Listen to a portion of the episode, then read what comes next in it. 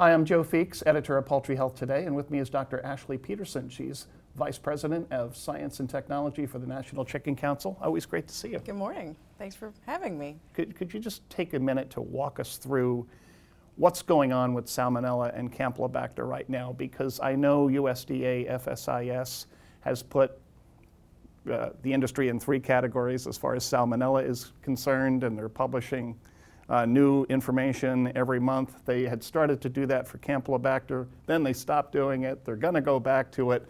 What specifically happened there? So several years ago, um, the agency switched to a neutralized buffered peptone water because of some concerns with antimicrobial carryover. And what ended up happening in that process was the Campylobacter um, number started becoming very depressed because the Campylobacter wasn't surviving in the neutralized buffered peptone water. So the agency looked at that data and thought we need to do something a little different. So they changed their detection method from a direct plate to an enrichment method, which is a much more sensitive method. Um, as well as, in the meantime, the data started shifting. So we started seeing more and more Campylobacter um, from the chicken rinsates, whether that's parts or whole birds or comminuted. And so the agency again said, well, we need to do and propose a new performance standard because we changed our method, and the industry has supported um, you know, following that path and doing a new performance standard, which is coming out tomorrow for comminuted poultry. And so August 2019, we're getting these new standards for Campylobacter for ground meat, and they're yes. proposed standards. Proposed standards. And then for chicken parts and whole carcass, when can we expect to see those? Um, they're saying sometime this fall. They um, collected a year's worth of data and are analyzing that data, and then again, they will propose a performance standard for both whole birds and parts, and then we will have a roughly 60 day comment period um, to provide some feedback to the agency, and then we'll have an implementation period like we usually do, and then it's game on. So maybe middle of 2020, would you guess?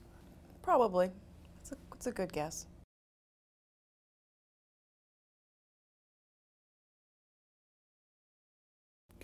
So I, people tend to put Campylobacter and Salmonella under the same umbrella.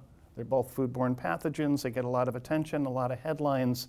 Um, but they, they really act quite differently, don't they? Absolutely. Yeah, the, the methods to control Salmonella and Campylobacter are very different, both in live production and um, in the processing plant themselves. And in fact, uh, another thing the agency is doing is they've had a, they proposed a compliance guide back in 2015. They've gone back and are reviewing that compliance guide right now. And as we understand it, they're going to be dividing that compliance guide between Salmonella and Campylobacter, not both lumped into one, because the agency too has realized that they're very different bacteria and they act very differently. And apparently uh, very difficult or different to manage uh, as well, because Salmonella is vertically transmitted, Campylobacter horizontally. Correct. And so does that create special challenges for uh, the poultry industry? I, I, think it will. I think we as an industry have been very much focused on um, salmonella control, salmonella best practices, you know, throughout the production continuum from the feed mills to the hatchery to breeders to grow out and everywhere in between. And now we're going to have to uh, rethink how we do some things so that we can control both pathogens to minimize what we're bringing in the plant. And it's really a challenge because both pathogens just tend to be ubiquitous in poultry. They absolutely are. And with, with Campylobacter, I mean, is, is that a situation where uh, people who buy chicken need to be careful about how they handle it. I know that's the case with salmonella, but is that also uh, a concern with Campylobacter? Well, proper handling um, and proper cooking is always important when you're dealing with raw agricultural commodities because they have the potential of having a bacteria on them. So I don't know that consumers should do anything differently because of the potential presence of either pathogen. Um, but again, cooking your chicken to 165, you know, uh, making sure you're not cross-contaminating in the kitchen, washing your hands, all those things are very important.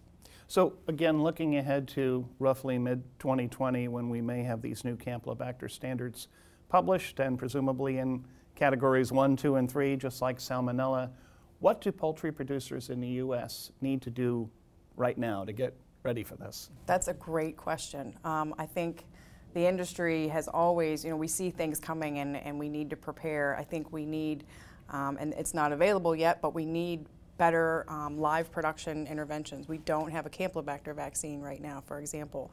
Um, and something like that would be very, very helpful um, to minimize the uh, load in the birds as they come into the plant.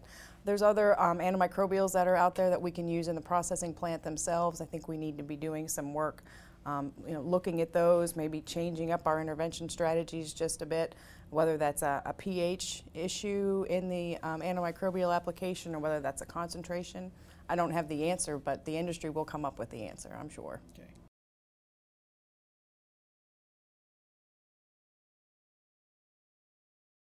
So I want to stick to food safety, but let's uh, shift gears to Salmonella infantis.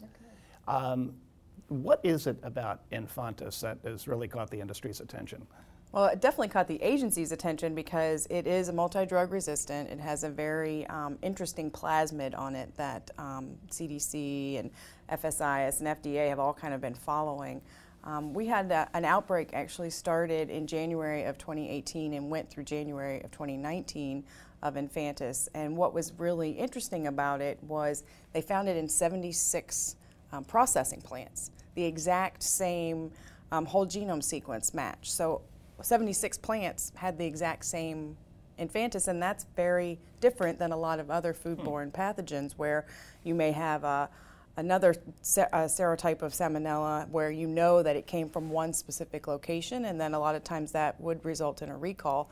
Under this circumstance, it was found across the industry, across the country, pretty much. And so mm-hmm. they couldn't exactly figure out the source of the infantis. And what was interesting about it too is that we, you know, it, it, was the normal epidemiological curve where you see a peak and then number of case patients, um, you know, go down.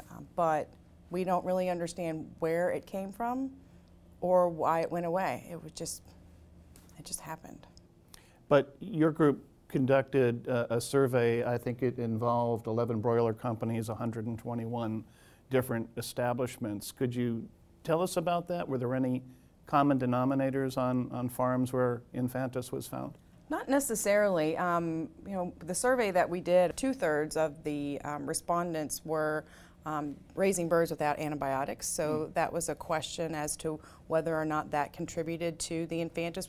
Again, this was just a, a very uh, generic sort of survey, so we don't really have a, mm-hmm. a, link between the using of antibiotics and infantis itself. And there are other potential reasons. It could have been feed contamination that um, introduced infantis to the system. Of course, poultry production is very complicated and um, we move lots of things around the system. So you know, trying to pinpoint exactly what, you know, how it was introduced and then how it went away um, is very interesting. But we do know that, you know, based off the survey, that vaccine pressure is um, something we're definitely doing. All the breeders that were part of this survey were all vaccinated. Um, and most of them were, were using both a commercial and autogenous vaccine in their breeder vaccine program. And when you're talking about vaccine pressure, you're talking about the vaccine's pressure on the bacteria or the other way around? The vaccine's pressure on the bacteria itself. So when you make an autogenous vaccine, it would be great to put 2,000 plus serotypes in a vial, sure. but that's a really big needle. And so we're not going to, um, we wouldn't go down that path, but you only normally use two or three serotypes. And so depending on what serotypes you're picking to put in your vaccine, that may put pressure on other serotypes, good or bad, or open up the door for another serotype to take its place because salmonella works that way. Um, and you open the door and it's going to come in. And have you seen that over the years where, you know, we're vaccinating for one serotype and then it just evolves into you start seeing another serotype emerge in the chickens? Well, I, I, haven't followed that data that closely, but it is a possibility that you know the vaccine pressures that we do put on the, our breeders changes and, and creates those shifts because mm-hmm. we have seen, you know, over the past five, ten years, the the number, the top five serotypes that CDC is looking at changes. Mm-hmm. So why? Yeah. And I don't have an answer. There's a, we could make a list of potentials, but what's causing that shift?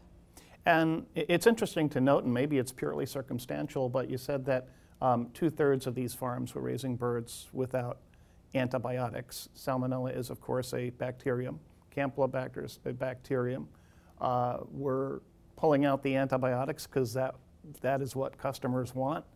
are, are we setting ourselves up for more food safety issues in the process? I think if, if well managed, any system can work um, very well, both on a welfare and food safety front.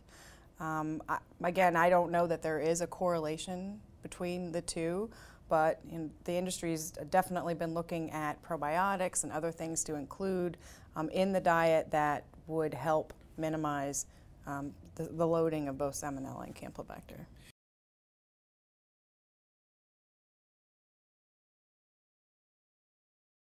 And as we move forward with getting these Campylobacter standards finalized, uh, my gut tells me that National Chicken Council have a lot to say about that. Uh, what sort of things will you be looking at uh, when these standards come out, you know, especially for parts and, and, and carcasses, and, and how are you going to try to move the needle?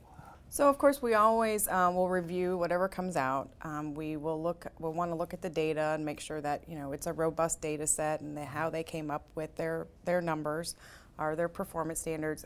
Of course, having time is always important because we're going to have a fundamental change, I think, from focusing mostly on salmonella to now trying to address both of these pathogens, which are very, very different. So we will be asking for additional time to allow the industry to implement some of those controls. And with the current setup for salmonella, categories one, two, and three, how is that working out for the industry? Is that a fair way to divide things up?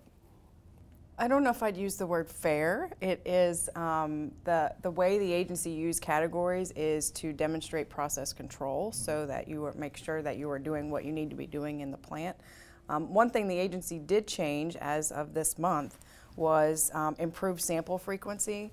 The, a number of plants were being sampled at a very different and disproportionate rate, which would could potentially put one plant at a disadvantage over another.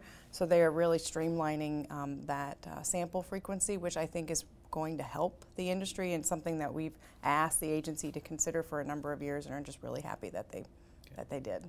What is the National Chicken Council telling its members about this? How do you bring these two sides together, live production and processing, to, to do a better job with these foodborne pathogens? That's a great question. I don't know that NCC has much influence on um, that per se, but I think that you know, the more we can talk about it and talk about what's coming with the live production folks, whether that's the corporate veterinarians or, or what have you, so that they are aware um, of what of what's coming, and that the people that are working in the plant, whether that's food safety, quality assurance um, professionals, are aware of what's coming, and hopefully they can work together to try to find some solutions because um, at the end of the day, it takes it takes an army, and we're going to need an army to get Campylobacter under control. We certainly will, and it's a rapidly evolving story, so I know we'll have more conversations about yes, this. Yes, we will. We've been talking to Ashley Peterson. She's Vice President of Science and Technology for National Chicken Council. Ashley, again, thanks for coming by. Absolutely. Thanks for having me.